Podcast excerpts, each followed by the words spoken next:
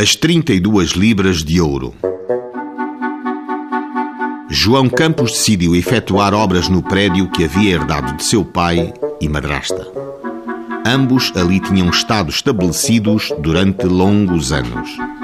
Para a realização das obras, o Campos contratou dois operários, o Afonso Faria e o Anacleto Casimiro.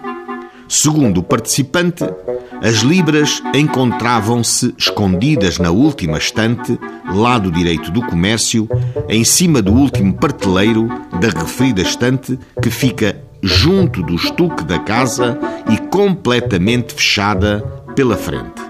As libras deviam ter sido ali metidas pela retaguarda da mesma estante, a qual tem um pequeno intervalo com cerca de cinco centímetros entre o estuque e o prateleiro citado.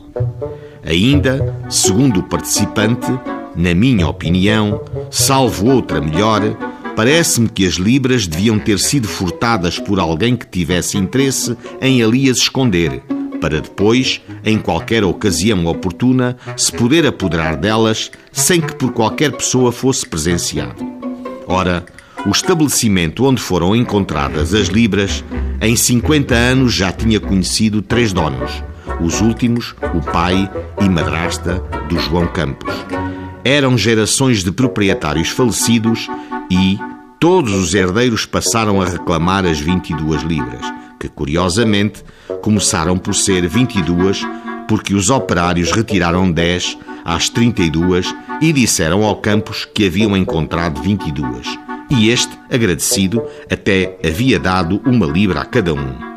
Acontece, porém, que o Ourives, a quem os operários tinham vendido as dez libras, desconfiado da marosca daqueles, alertou a polícia.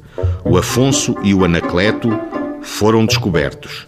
Após longa disputa judicial, as libras, trinta e duas, foram entregues ao Campos, o seu ao seu dono.